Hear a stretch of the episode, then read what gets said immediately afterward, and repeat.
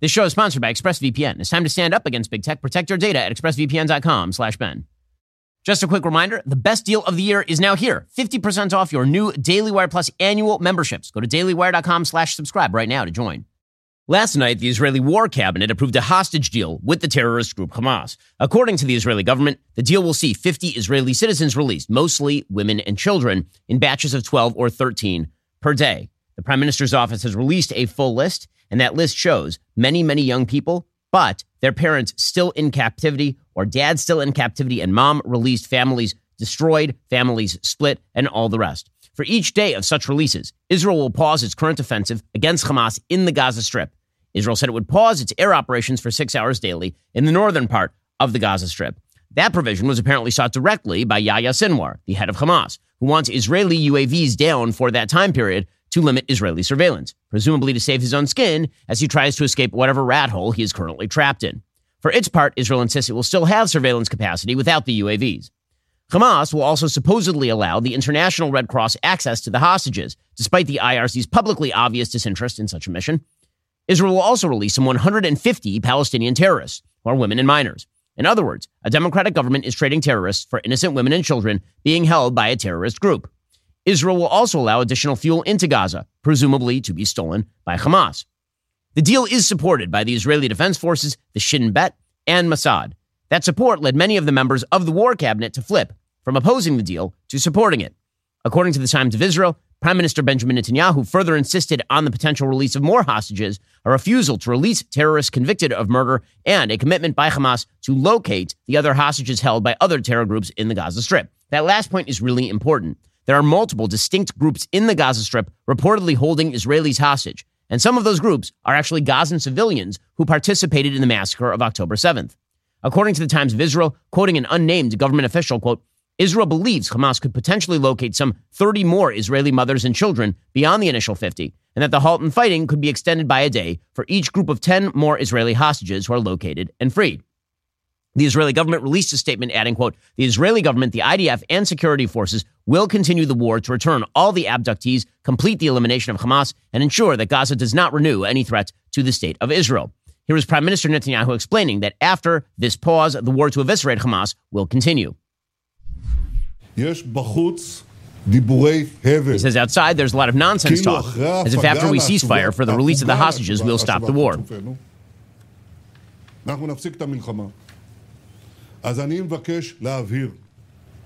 So I would like to clarify we are at war. And we will continue to fight until we reach all our goals.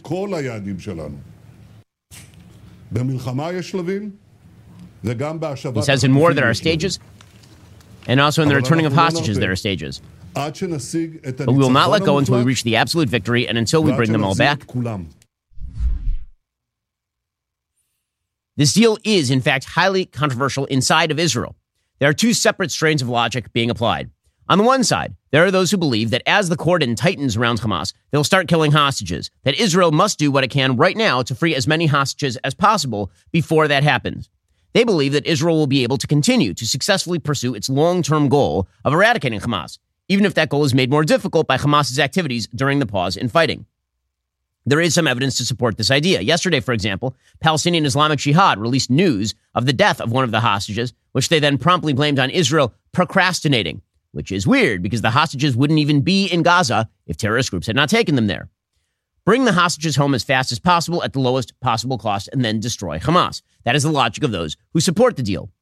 On the other side, there are those who worry that hostage deals have always been terrible policy.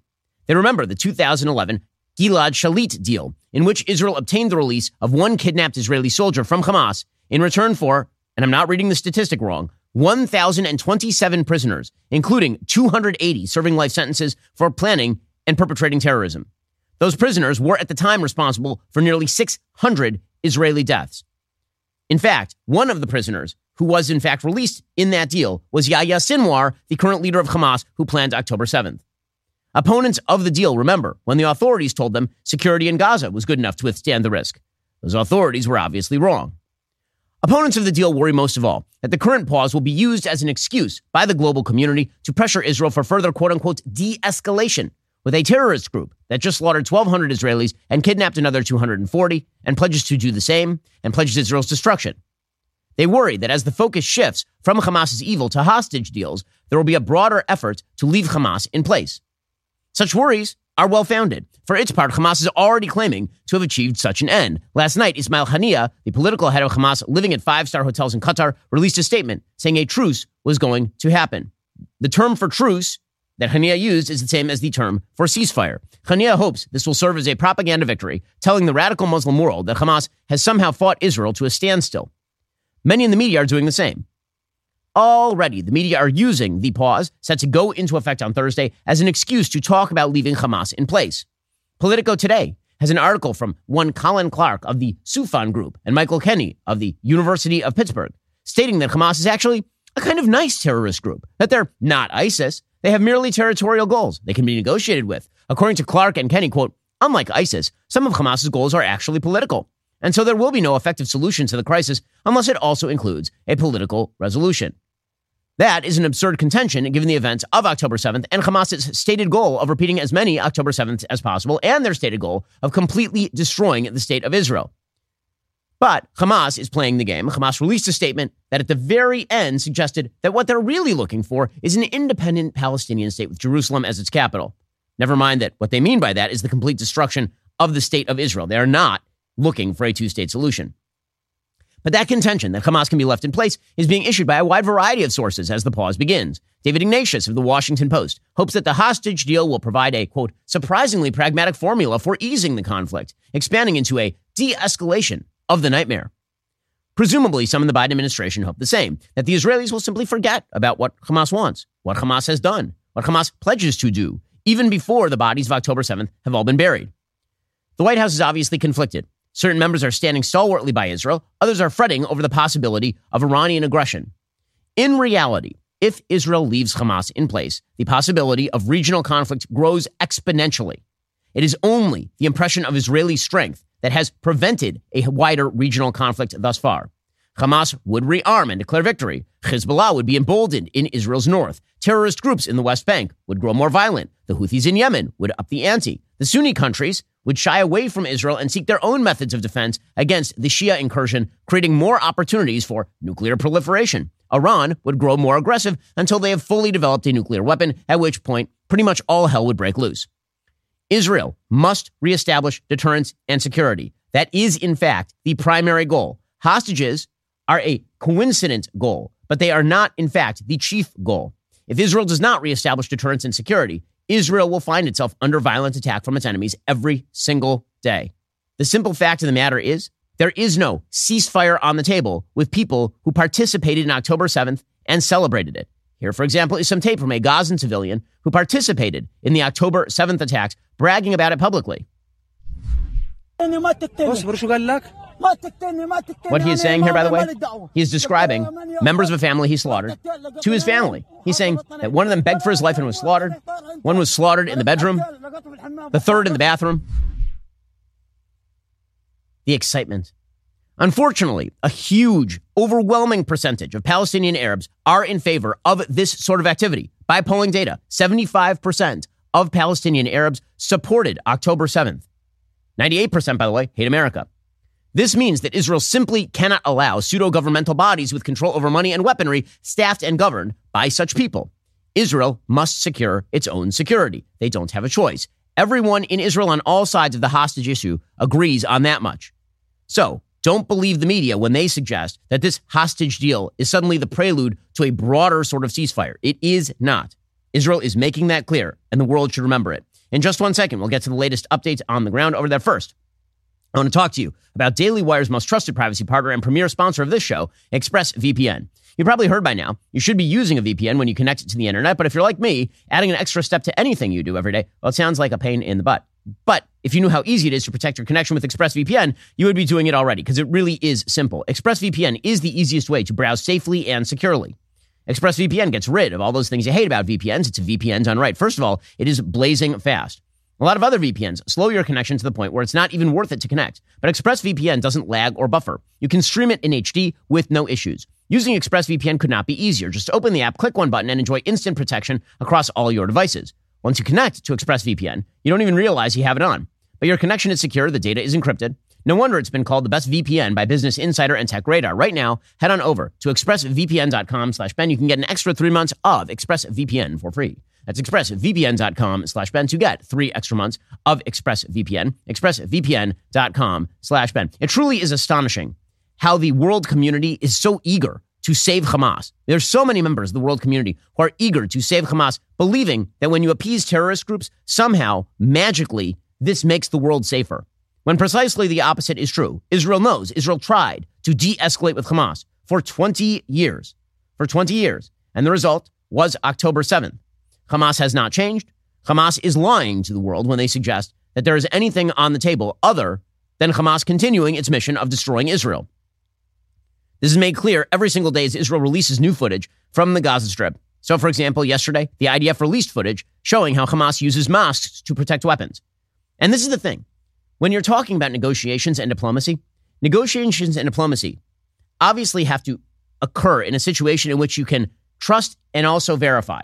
Right? That was the old Reagan saw, is that in any negotiation, especially with somebody who really opposes you, you have to trust, but you have to verify. Okay, well, trust is not possible with people whose entire mode of existence on this earth, namely Hamas terrorists and their ilk, is lying, is untruth. These are people who deliberately hide weapons beneath mosques in order so that when Israel has to hit the mosque, they can then claim that Israel is attacking holy sites. These are people who deliberately hide weapons in hospitals so that when Israel has to attack a hospital, they can hide inside and pretend that Israel is attacking a civilian site. This is lying is part of the game. And this is the thing that Westerners need to understand. Hamas, Hezbollah, the Iranian regime, the Houthis in Yemen, radical Islamic opponents of the West, dishonesty is an entire tactic. It is not as though honesty is just facts on both sides, it's disagreement over politics or anything remotely like that. It is not. One side is perfectly willing to lie as much as humanly possible in order to achieve its ends, and the other side keeps screaming into the void. Negotiations cannot be pursued successfully under such situ- uh, under under such conditions. This, by the way, is what Israel found out under the Oslo Accords when they trusted the Palestinian Authority, and the Palestinian Authority promptly started multiple rounds of violence when the Palestinian Authority used every dollar that came into the Palestinian Authority not to build up civil society, but to siphon it off into the pockets of the Palestinian leadership to build up weaponry, to pay terrorists. Dishonesty is the name of the game in this particular region. The only thing that both sides understand, because Israel understands honesty and its opponents do not, they don't even play in that, in that kiddie pool. The only thing, the only currency in the Middle East, unfortunately, I wish it were not so, the only currency is actual deterrence power. That is the only currency that actually exists. We'll show you some of this footage in just a second because, again, it continues to be stunning and astonishing to me that people in the West seem to believe that Hamas is just, you know, they're just another political group, the David Ignatiuses of the world. Pure idiocy. Diplomacy is a tactic, diplomacy is not a policy. This is something that the West also seems to have forgotten. The West seems to have forgotten that when you make policy, you have a policy goal, and then you have certain tactics in order to achieve the policy goal. If you wish, for example, for a two state solution, that is a policy goal. Now, the only way to achieve that policy goal may be to replace a regime like Hamas in the Gaza Strip and hope that at some point in the future, another regime arises that is not a genocidal terrorist group. But there's so many people in the West who believe that diplomacy is like an actual policy. And so when asked in presidential debate, you will see candidates say things like, well, I would pursue diplomacy. Diplomacy is the answer. Well, that's not the question. The question is, what is the policy that you are seeking to pursue? And is diplomacy the best available opportunity to achieve that policy? This, by the way, is one of the arguments that's happening over this hostage deal. There are a lot of people who believe that Israel should not have been negotiating with Hamas at all. That essentially Israel should have said from the very outset, you have two choices and two choices only. One, you return the hostages, you surrender, you give up your weapons, and you go into exile somewhere. And two, you die. Those are the only two options. But the reality is that when you're in the prime minister's seat in Israel, or by the way, when you're in the president of the United States' seat in the United States, all the talk about not negotiating with terrorists seems to go by the wayside because immediate interest in obtaining the release of innocent people tends to trump all of the tough talk. I think that's unfortunate, by the way. Again, we'll get to some of the tape showing what Hamas actually is in just one second. First, The holidays are here. The last thing you need during this busy time of year is to miss out on a great night's sleep. That is why my team uses Beam's Dream Powder. Beam's Dream Powder contains a powerful, all natural blend of ingredients, including magnesium L theanine. It's not just a run of the mill sleep aid, it's a concoction carefully crafted to help you slip into the sweet embrace of rest without the grogginess that often accompanies other sleep remedies. Sleep is the foundation of our mental and physical health. You have to have a consistent nighttime routine to function at your best. Today, my listeners get a special discount on Beam's Dream Powder. That's their best selling hot cocoa for sleep with no added sugar. Now available in delicious flavors like cinnamon cocoa, chocolate peanut butter, and mint chip. Better sleep has never tasted better. Just mix Beam Dream into hot water or milk, stir or froth, enjoy before bedtime. If you find yourself battling the bedtime blues, give it a shot. Your weary self will thank you. Try Beam's best selling Dream Powder. Take advantage of their biggest sale of the year. Get up to 50% off for a limited time when you go to shopbeam.com slash Ben. That discount is auto applied at checkout. No code necessary. Shopbeam.com slash Ben for up to 50% off. Okay. So again, just a reminder that there will be no ceasefire in the long term or even in the medium term with Hamas because Israel has to finish the job over there. Why? Well, because these are the kinds of people, as we say, who hide weapons in mosques. Here is some of that footage. Here's an IDF spokesperson saying we're currently going into the mosque. You can see it here. We'll now go down to the basement. The Hamas rocket manufacturing lab. Kept in the basement of a mosque. I don't know what you do at your church group. I doubt it's manufacturing rockets. Notice how Hamas built entire walls to hide the lab. We had to destroy them in order to expose the lab. There's the tunnel entrance here.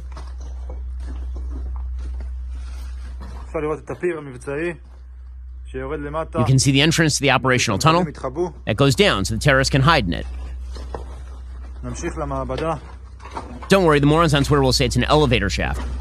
We'll head to the lab, says the IDF.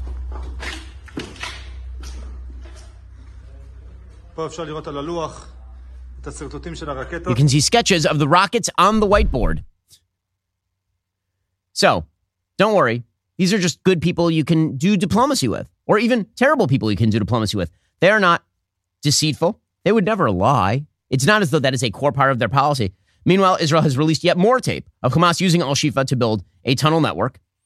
Again, it is amazing how many credulous members of the press were willing to humor the lie that everyone knew was a lie that Al Shifa was a civilian site predominantly as opposed to a Hamas headquarters, even after Israel released horrifying footage of Hamas literally dragging hostages into the hospital as doctors sat around and watched. Everyone knew to understand how disgusting the international community is, what you really have to understand is how many international organizations knew exactly what Al Shifa was and continued to propagandize on behalf of Hamas.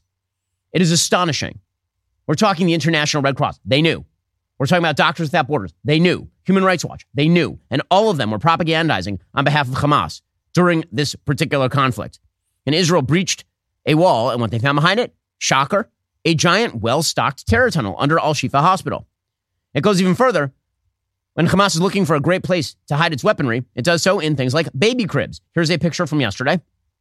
Hamas hid an anti tank weapon underneath a baby crib. Now, I have a baby. I'll tell you what I don't keep under his crib a missile. I don't know about you, but maybe that's because I'm not a piece of human debris like the members of Hamas. Nonetheless, again, the, the typical sort of good hearted American notion that everyone thinks the same way and everyone has the same general mode of thought and we're all seeking the same thing on earth. We're all bro- brotherhood. All this stuff, it's crap. It is not true. The world is filled with realpolitik, a struggle between people who very often believe horrible things and people who do not believe horrible things. This is why, for example, South Africa has now shifted dramatically on Israel. They're now accusing South Africa is Israel of a quote unquote genocide. That, of course, is not a shock. South Africa has been rife with anti white hatred for years and years since the end of apartheid, certainly justifiably in some measure during apartheid. In the post apartheid era, the promise of Mandela has been almost completely forgotten in South Africa as there has been a move to tremendously racialize the politics again in South Africa. And Israel has been seen as an extension of that. According to the Times of Israel, one of Israel's most significant partners on the continent one time, South Africa has gradually come out as one of its most vituperative critics, accusing Israel of ethnic cleansing and now of genocide. The genocide allegation has traveled up the ranks of the government, beginning on November 2nd with Khumbudzo Ntshavheni, a relatively junior cabinet minister, and then was expressed by the president, Cyril Ramaphosa, who called Gaza a quote concentration camp where genocide is taking place, which is just the vilest, most disgusting language, especially about, again, the Jews who actually suffered in a concentration camp where genocide was taking place. Many concentration camps where a genocide was taking place, which is not Gaza. South Africa is going to move in very dangerous directions against its Jewish population. That's just a prediction right now. And this is true of a huge number of countries, ranging from Africa, I would say to the Middle East, but there are no Jews in the Middle East other than in Israel because they've all been expelled already, which no one seems to care about. But from Africa to Europe, this is going to be a continuing problem. Meanwhile, Turkey is seeking to up the ante because, again, Turkey can do so at low cost and then make promises to its Islamist population first. There's a lot at stake this November, so don't be a chicken and shop at the grocery store like usual. Instead, head on over to Good Ranchers, where they have great meat puns, but even better meat. Do not miss their Black Friday Your Way sale. It is now live. This November, get your favorite meat free for a year. That is correct. One year of free steak, salmon, chicken, or bacon when you subscribe to any box right now. Better yet, when you subscribe to any box on goodranchers.com, you not only get a free gift of meat worth up to 480 bucks, you also get 15 bucks off with code Shapiro. The only deal your grocery store offers is on expiring foods, so ditch the meat aisle and subscribe at goodranchers.com today. They actually shipped me a very special shipment of kosher salmon, and it is, in fact, excellent. I mean, they made me a kosher steak at one point. That was great. I'm just telling you, their stuff is high quality. Claim your year of free meat, 15 bucks off, free shipping with my code Shapiro at goodranchers.com. Good Ranchers is the number one place to get all American beef, pork, chicken, and seafood. That is promo code Shapiro at goodranchers.com. Good Ranchers is American meat delivered. Go check them out right now. Goodranchers.com. Free shipping with code Shapiro. Okay, so Turkey is also seeking to up the ante because uh, Erdogan is an Islamist dictator. According to the Times of Israel, approximately 1,000 boats will gather in Turkey on Wednesday before heading toward Gaza in an attempt to break the Israeli blockade and disrupt maritime trade coming into Israel during the war with Hamas. Now, a decade ago, they tried the same thing. They tried to ship in a bunch of weaponry. Israel had to board one of those ships, and there were terrorists on board that Israel had to kill. And that ended up being an international incident because this is the way that it works. Among the 1,000 vessels would be 313 boats filled with Russian activists and 104 with Spanish activists. Only 12 Turkish vessels would join the flotilla. Apparently, later they expected the number of Turkish vessels to increase to 1,000. They then suggested that um, the initiative was not associated with the Turkish government, which of course is a lie. The operation would be designed to cause disruption in international waters off the Israeli coast to the maritime trade heading for the port of Ashdod in order to interrupt the supply of goods to Israel for a week or even up to 10 days. So it wouldn't even be to try to ship stuff into the Gaza Strip, which is not going to work. Instead, it would be to obstruct other boats from getting into Israel to bring goods into Israel. Just the, the world is filled with delightful people and delightful countries, and it is worthy remembering that the United States does not exist in a vacuum. We are very lucky. As I've said before, the United States is blessed by God in so many unique and incredible ways. Number one, our geography. We are a contiguous continental power. To our north are a bunch of Canadians, and to our south are a bunch of Mexicans. On the other two sides is a bunch of water. That is really, really lucky. But that does not mean that the world is not a fairly small place, and that the more horrifying countries gain more power, the more horrifying countries feel emboldened, the more that affects your life here at home. I'm not just talking about in terms of security. Sure, it means that there will be an uptick in terror attacks because, again, when terror groups feel that they have a weak horse, they attack. I mean, Osama bin Laden said that much. I'm talking about in terms of your economic livelihood. There are choke points all over the globe. Most of trade does not happen via airplane. Most of trade happens via oceans. Most of it happens via waterways. There, are, there, there are dozens of choke points all over the world. And as the United States' power wanes in those particular areas, that's going to get a lot worse. If the United States and its allies, for example, cannot guarantee the freedom of the waterways, which has been sort of the guarantee the United States has, has assumed since the end of World War II, I promise you the price of goods, services, everything is going to increase dramatically. If you're worried about inflation now, get ready. If you're worried about price spikes now, get ready. What happens when, for example, China decides that it's going to take more control over the South China Sea and then impose tariffs on anybody moving through? What happens when the Straits of Hormuz are shut off by Iran? This is the sort of thing that happens in a multipolar world. We have all been living in the aftermath and in the current of a dominant American hegemony, and that is a very, very good thing. America and its allies rule the globe. That is good because in that absence, the opposite is really bad. We can pretend that none of this matters, but it matters an awful lot.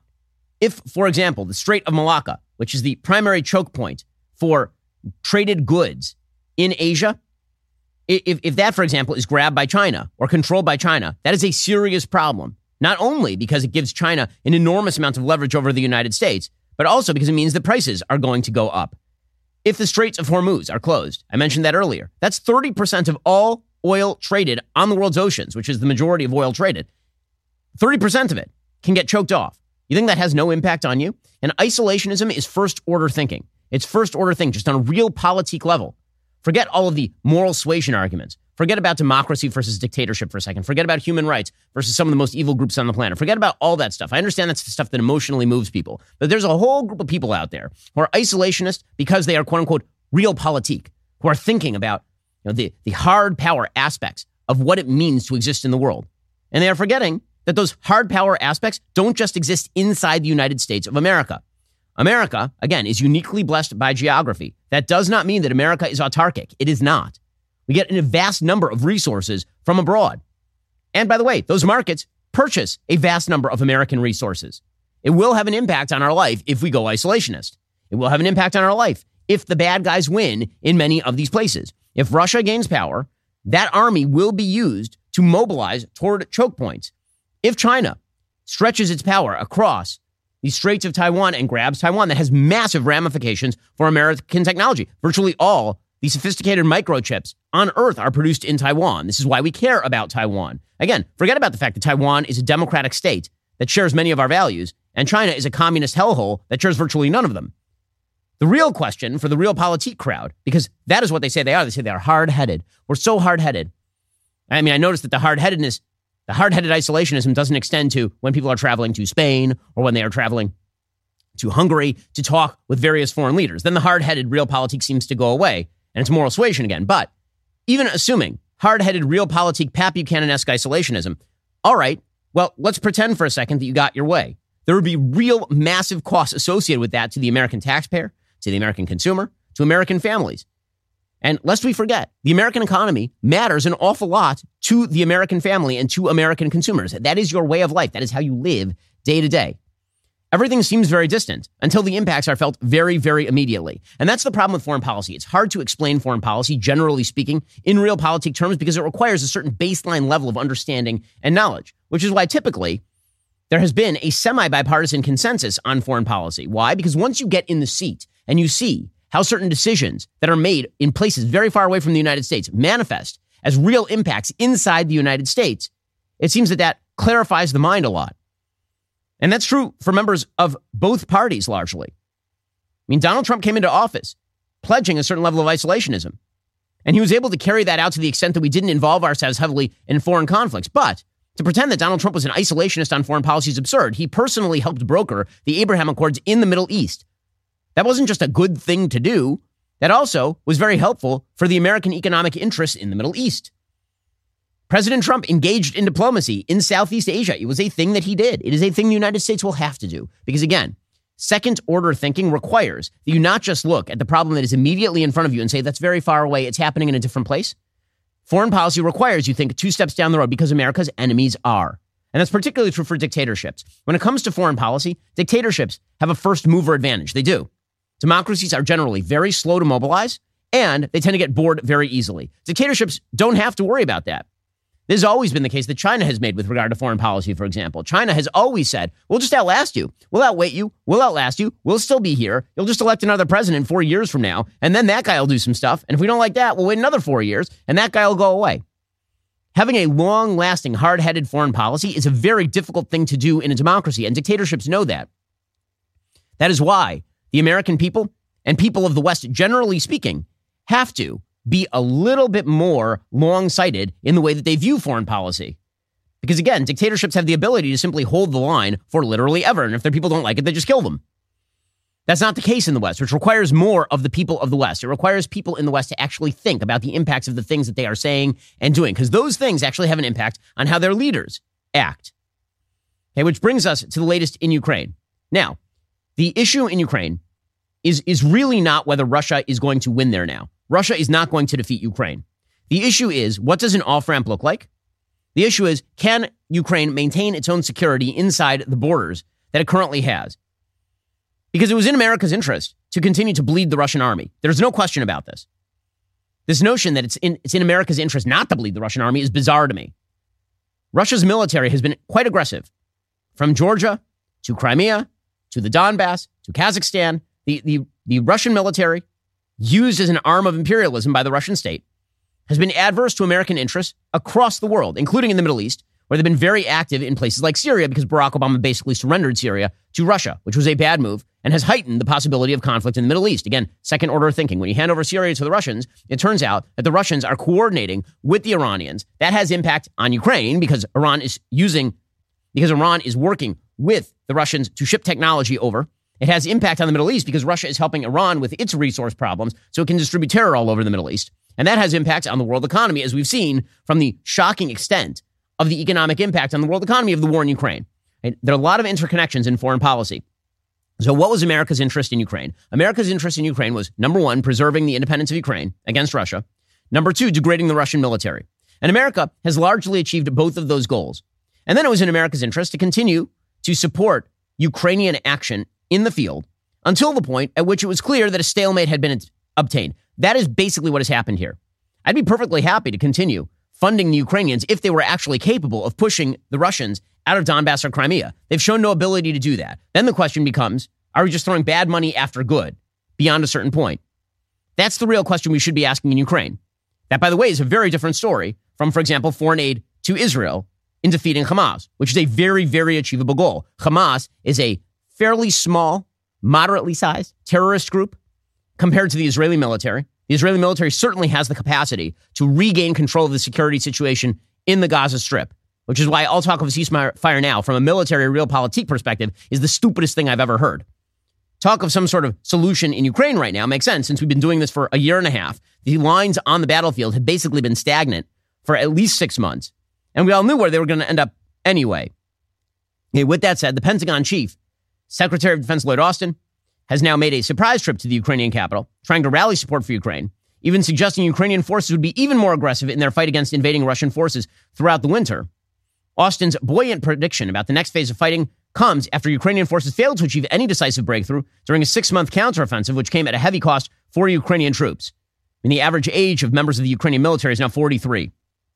There's also serious concern in Ukraine about the longer term future of U.S. military aid, with some Republicans wanting to halt support. Ukraine's ability to quote unquote take the fight to the enemy, as Austin put it, will depend in large part on the continuation of U.S. military aid, including ammunition. But it is unclear whether the Ukrainians actually have the capacity to push the Russians back at this point. And they've shown no real ability to do so beyond the first few months of the war when they had widespread success. They keep promising there will be a breakthrough, but there hasn't really been a breakthrough along those lines. As former diplomat Richard Haass suggested, he said maybe the solution in Ukraine is security guarantees to Ukraine. We make sure that such an invasion never happens again. Ukraine has the ability to withstand such an invasion. But let's be realistic the battle lines ain't moving. Here's Richard Haass explaining.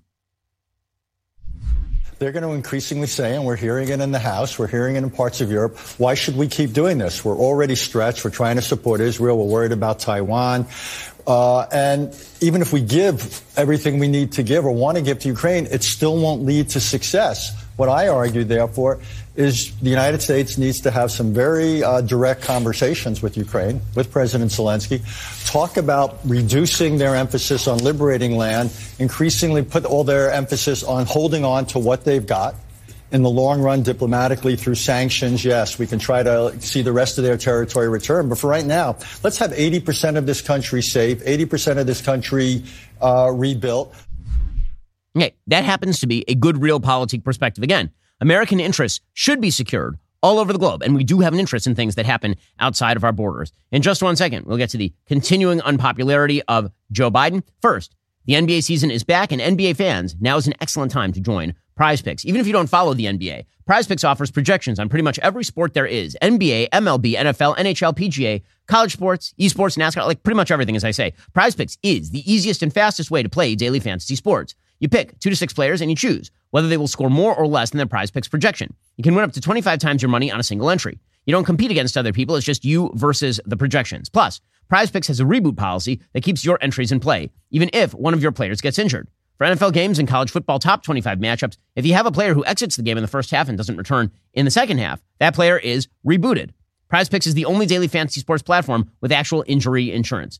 Producer Jake is a big fan of the Memphis Grizzlies. Sadly, they are not amazing this year, but Prize Picks allows Jake to still enjoy watching their games and make entries on his favorite players. He says that the interface is really easy to use. Head over to prizepicks.com slash Ben right now. Use promo code Ben for a first deposit match up to 100 bucks. That's prizepicks.com slash Ben with promo code Ben for a deposit match up to $100. Also, folks, I bet you thought we were over here just carving turkeys this Thanksgiving, but we're also carving through the woke nonsense and propaganda with content for you all week and weekend long. On Saturday, you won't find any leftovers here. We have a fresh new episode of Facts. Learn why Latin America's political trends have put America in imminent danger and how Argentina's latest election could stem the tide. On Sunday, get ready for a no holds barred chat with Israel's former Prime Minister Naftali Bennett. So forget the same old bland Thanksgiving TV specials and join me at Daily Wire Plus for a banquet of fearless conversations and facts. Here is a sneak peek. Tell you a, a, story about a guy called Ben Shimoni. This guy uh, lives in uh, was in Beersheba uh, he was at the party, the, that big party in uh, Reim where the, there was the big massacre. He he had a car. He, he said to a bunch of folks, "Get in my car," and he evacuated them out to Beersheba, saved five lives, and then he said, "Well, I'm going back." And his girlfriend said, "You can't. Don't go back. Don't go back." He went back, evacuated another five uh, uh, people, saved their lives back to Beersheba went back a third time to the into harm's way. He, he didn't owe anything to anyone. He didn't have to. He's a he's a citizen. He's not a soldier. He's not even a policeman. On the third time, he took a bullet and died. And I just met his uh, his mom. This is the highest degree of courage that I've seen. But like Ben, I've seen about a hundred different cases of, of courage that even I, Prime Minister of Israel, uh, and, you know, I fought, I was a commander in, in special forces. I've never seen this degree of courage.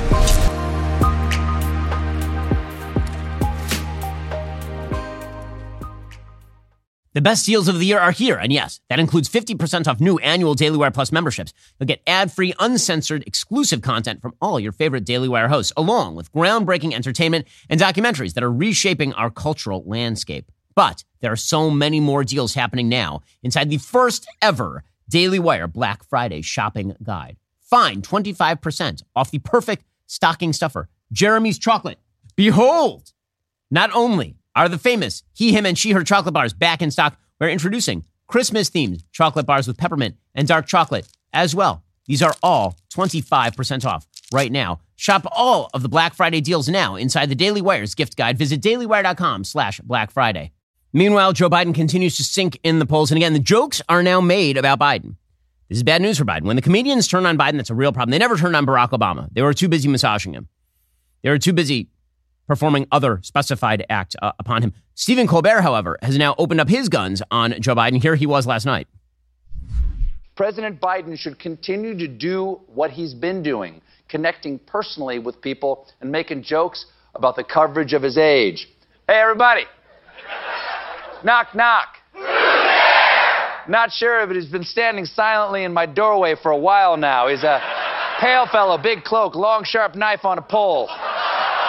Smiling right at me, great set of chompers. Look into his eye sockets to see a little movie about all the fun stuff I did when I was a kid.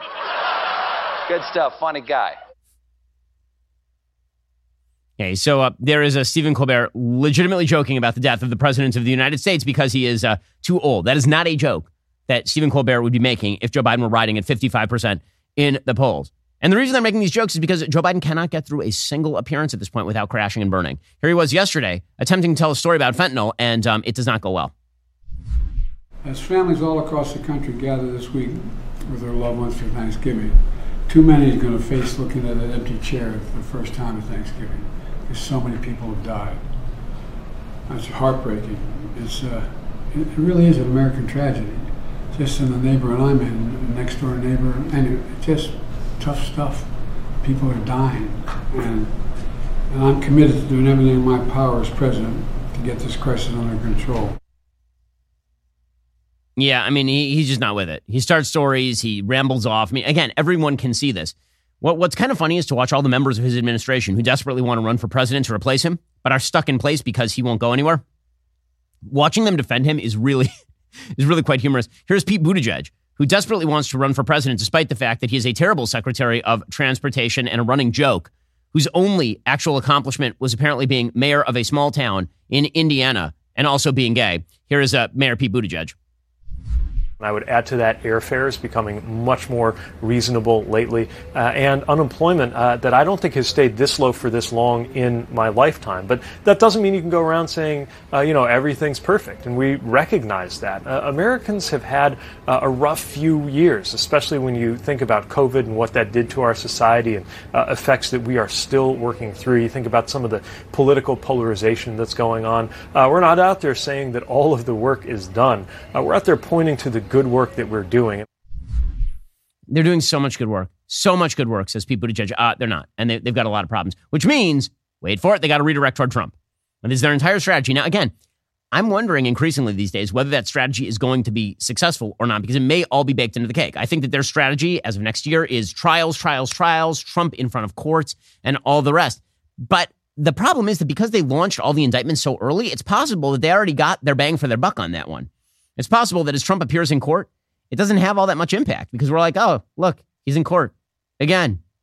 In the same way that they kept trying to impeach him, and we're like, well, is it a day ending and why? I guess they're trying to impeach him. They're going to do the same thing with these court cases. So they're going back to the playbook. The playbook is, as we said yesterday, he's Hitler. The New York Times now admitting the quiet part out loud. Quote, ignore Trump. Democrats now want him plastered all over the news. Democrats are hoping that more attention on him can help turn around President Biden's fortunes. Reid Epstein reporting when Donald Trump left the White House, Democrats didn't want to hear another word from him. President Biden dismissed him as the former guy. A party wide consensus held that he was best left ignored. Three years later, Mr. Biden's reelection campaign and Democratic officials across the party spectrum have landed on a new solution to his political slump. More Trump. Criticizing the news media for giving Trump a platform is out. Quietly pining for major networks to again broadcast live coverage of Trump campaign rallies is in. Behind the improbable longing for the former president to gobble up political oxygen is Democrats' years long dependence on the Trump outrage machine. Since his ascent, Trump has been a one man Democratic turnout operation, uniting an otherwise fractured opposition and fueling victories in three straight election cycles. Now, Democrats worry the fever of Trump fatigue has passed, and some voters are softening toward a man they once loathed. Many others may simply be paying little attention as Trump's share of the daily national conversation has diminished. As I've said before, Trump's best strategy in this is to basically go to the basement and then just point at Joe Biden. If he does that, he could very easily be president again. And they keep upping the ante. So Joe Scarborough, I mean, my goodness, this is unhinged. So here is Joe Scarborough making a doomsday prediction for Donald Trump's second term, trying to scare you into voting for the old man. Here we go. Just because he hasn't done it yet doesn't mean he won't do it when he gets a chance to do it. And if he is voted into office, then a lot of these people that are talking about literal or figurative or whatever the hell they're saying, you're going to look like idiots uh, because he will do, he will get away with, he will imprison, he will execute whoever he's allowed to imprison, execute, uh, uh, uh, uh drive from the country. Uh, just look at his past. It's not really hard to read. The only, again, the only thing that stood between him and the destruction of American democracy was the federal judiciary. Well, that's not true. I mean, Mike Pence didn't allow him to do what he was doing. Mitch McConnell didn't allow him to do what he's doing. And also, like, my favorite part is like, look at his past. He'll execute whoever he wants. Did I miss the part where Donald Trump actually fulfilled his his joke about shooting somebody on Fifth Avenue? Did I? Wasn't he president for four years? Were there lots of political executions that were happening at that time? Did I miss it?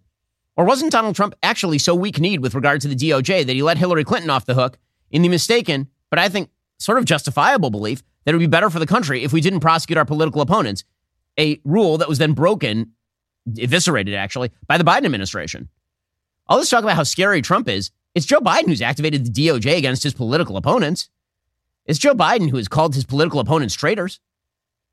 And the, none, none of this washes. And again, I don't think it even washes for Joe Scarborough. I mean, if he really believes that, that this is Donald Trump's past, I'm just wondering why five years ago seven years ago when he was when when Donald Trump was campaigning.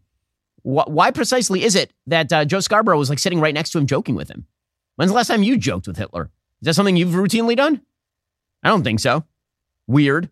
In just one second, we'll get to the White House's top priority these days, which of course is the trans issue, because of course it is first.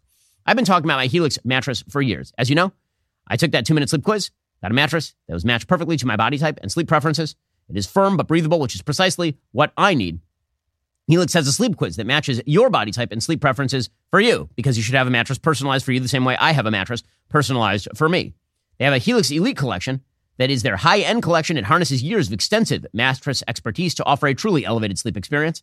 And that collection includes six different mattress models, each tailored for specific sleep positions and firmness preferences. Head on over to helixsleep.com slash Ben. Take their two minute sleep quiz. Find the perfect mattress for your body and sleep type. Your mattress comes to your door, shipped directly for free. Plus, Helix has that 10 year warranty. You can try it out for 100 nights risk free. They'll even pick it up for you if you don't love it, but you will. Helix has over 12,000 five star reviews. Their financing options, flexible payment plans make it so a great night's sleep is never far away. Helix is offering 25% off all mattress orders and two free pillows for our listeners in honor of Black Friday. Head on over to helixsleep.com slash Ben. Use code HelixPartner25. Is their best offer yet. It's not going to last long. With Helix, better sleep starts right now. Also, simple fact of the matter is, it is hard to find really good employees. But with Thanksgiving coming, I just want to give thanks to our Nashville crew. Jonesy, the director, Adam, who edits this thing, makes it look good. Matt, the post production manager, who manages all the editors. They're all doing an amazing job. How do we find so many amazing people? Well, ZipRecruiter definitely helped. If you're hiring, you need to find the best people for your team. You need ZipRecruiter right now. You can try it for free at ziprecruiter.com slash dailywire. ZipRecruiter uses smart technology to scan thousands of resumes to find the most qualified people for your job. ZipRecruiter lets the most qualified people know they are a great match and encourages them to apply. ZipRecruiter is trusted by millions. In fact, over 3.8 million businesses have come to ZipRecruiter for their hiring needs. See for yourself why so many business owners and hiring managers are thankful for ZipRecruiter. Four out of five employers who post on ZipRecruiter get a quality candidate within day one. I'd be super grateful if you headed on over to ZipRecruiter right now. ZipRecruiter.com slash dailywire. Again, that's ziprecruiter.com slash D-A-I-L-Y-W-I-R-E. ZipRecruiter.com slash dailywire. Well, meanwhile, the White House is focused in on the things that truly, truly matter. Like, of course, Transgender Victims of Violence Day or Transgender Day of Remembrance or whatever the going day for trans people is this week. Because there's like an entire calendar for the LGBTQ community. It is amazing how many days there are. I mean, like just an insane number of days. Let, let me give you a little taste of the calendar. February 2023 in the United States. Well, let's see. There is Aromantic Spectrum Awareness Week 2023. That was February. In March, there was Zero Discrimination Day, Omnisexual Awareness Day, International Transgender Day of Visibility. In April, there was International Asexuality Day, a day of silence, International Lesbian Visibility Day, and Lesbian Visibility Week. In May, there was International Day Against Homophobia, Transphobia, Biphobia, Agender Pride Day, and Pansexual Visibility Day. In June, there was Pride Month, of course. July was Omnisexual Visibility Day, Non Binary Awareness Week, Non Binary Peoples Day, and International Drag Day. In August, there was Wear It Purple Day. That's from Australia. In September 2023, there was Bisexual Awareness Week and Bisexual Visibility Day. October, last month, LGBT History Month which included International Lesbian Day, National Coming Out Day, International Pronouns Day, Asexual Awareness Week, and Intersex Awareness Day. Are you aware yet? It's a lot of awareness. Are you aware? You should be aware. More aware. How aware are you? You need to be more aware. We'll have another day. Then you'll be more aware. Are they visible? They need to be more visible. Have you seen them? They're visible. Or are they invisible? Probably we need more visibility days. November, all month is Transgender Awareness Month. Congratulations to us. That's exciting. They also had Transgender Parent Day 2023, which begs the question as to which parent actually birthed the child, Intersex Day of Remembrance, and Transgender Awareness Week, which of course featured Transgender Day of Remembrance, as though there is a giant genocide going on of transgender people in the United States. And um, just to make sure you remember, in December coming up, just to mark your calendar, World AIDS Day is December 1st, Pansexual Pride Day is December 8th, and Human Rights Day is 2023, December 10th. So that that is very exciting. That, that is the full. In case you missed it on your calendar, that is the full calendar of LGBTQ plus events. So yesterday, the White House touted transgender victims of violence. Here is Karine Jean Pierre, the world's most diverse and least talented press secretary, talking about all of this. Today, on Transgender Day of Remembrance, we grieve the 26 transgender Americans who were killed this year. Year after year, we see that these victims are disproportionately black women and women of color. No one should face violence, live in fear, or be discriminated against simply for being themselves. Um, so just statistically, she is wrong. She statistically she's wrong. Last year, there are apparently 26 quote unquote trans women who were murdered, as opposed to, you know, like 5,000 dead women in the United States murdered every year, like actual biological women, and uh, and way more biological men. Like the, the murder rate among trans people is extremely low compared to the general population. And in fact, there's a list from Human Rights Council of the 26 trans people killed in 2023. And in the vast majority of cases, like nearly all of them, no motive is listed. For example, Jasmine Star Mack, aka Joshua Parker, stabbed in the leg, no suspects or motives listed. Casey Lee Johnson, murdered and robbed. Unique Banks, home invasion, mother also killed, three more injured. Zaki Imanit Witaho, shot by coworker. Maria Jose Rivera, murder suicide with boyfriend. Cashay Henderson, shot by habitual criminality repeater. Tortuguita, non binary male, shot by police during environmental protest. Tasia Woodland, person shot outside a bar, gender identity according to police, not a factor. Again, the list goes on and on and on and on. And yet we are told again that trans people in the United States are under tremendous threat. It is amazing. Um, why don't they just list Islamophobia there too? I mean, it's just the, the number of phantom social ills that apparently is rife in the United States, according to this White House, while they ignore actual social ills, is truly an astonishing thing. You know, th- this is still a White House that is pretending that the Nashville trans shooter who murdered a bunch of kids, that that had nothing to do with transness or politics at all. They're still pretending that one away. But they're having transgender days of remembrance at the White House, and we all have to pretend that transgender people in the United or people who identify as members of the opposite sex that they're routinely being beaten in the streets. It's just absolute silliness. It's not true at all, but you know, none of that matters because the truth doesn't matter. Meanwhile, the White House is uh, very excited because they have now achieved some guilty pleas against the founder of Binance. Binance is the largest global crypto exchange. Now, it happens to be the case that we've seen a bunch of scandals in the crypto space. Obviously, Sam Bankman Fried was involved in the crypto space, so Silicon Valley Bank meltdown. That was a bank that was involved largely in the crypto space. Binance, same sort of thing. Apparently, according to the Wall Street Journal, the chief executive of Binance, the largest global cryptocurrency exchange, stepped down and pled guilty to violating U.S. anti money laundering requirements in a deal that might preserve the company's ability to continue operating according to court documents. Changpeng Zhao appeared in Seattle federal court on Tuesday and entered his plea, according to court records. Prosecutors accused Binance, which Zhao owns, of facilitating, trans- facilitating transactions with sanctioned groups. I, th- this seems like a perfectly valid prosecution, by the way.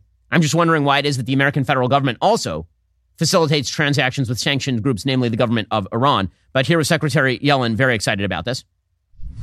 Binance processed these transactions, but it never filed a single suspicious activity report. And it also allowed over one and a half million virtual currency trades that violated U.S. sanctions. So we have taken the largest enforcement action in Treasury's history. FinCEN's settlement agreement assesses a penalty of $3.4 billion. OFAC's settlement agreement assesses a penalty of nearly a billion dollars. Okay, again, all this is worthwhile. I just want to ask the question why is it the United States government is directly facilitating the movement of money to the Iranian regime? One of the things they're going after Binance for is the facilitation of $899 million in processed trades between Americans and users believed to be in Iran. The United States just freed up billions, tens of billions of dollars in oil revenues to the Iranian government, which is spreading terror around the region and ending with attacks on American troops. So maybe they should take a look at that as well, so long as they're looking at violations of law. Alrighty, guys, the rest of the show is continuing right now. You're not going to want to miss it. We'll be joined on the line by Congressman Mike Gallagher. He's on a committee that has uncovered an astonishing story about a secret Chinese biolab in California. If you're not a member, become a member, use code Shapiro, check out for two months free on all annual plans. Click that link in the description and join us.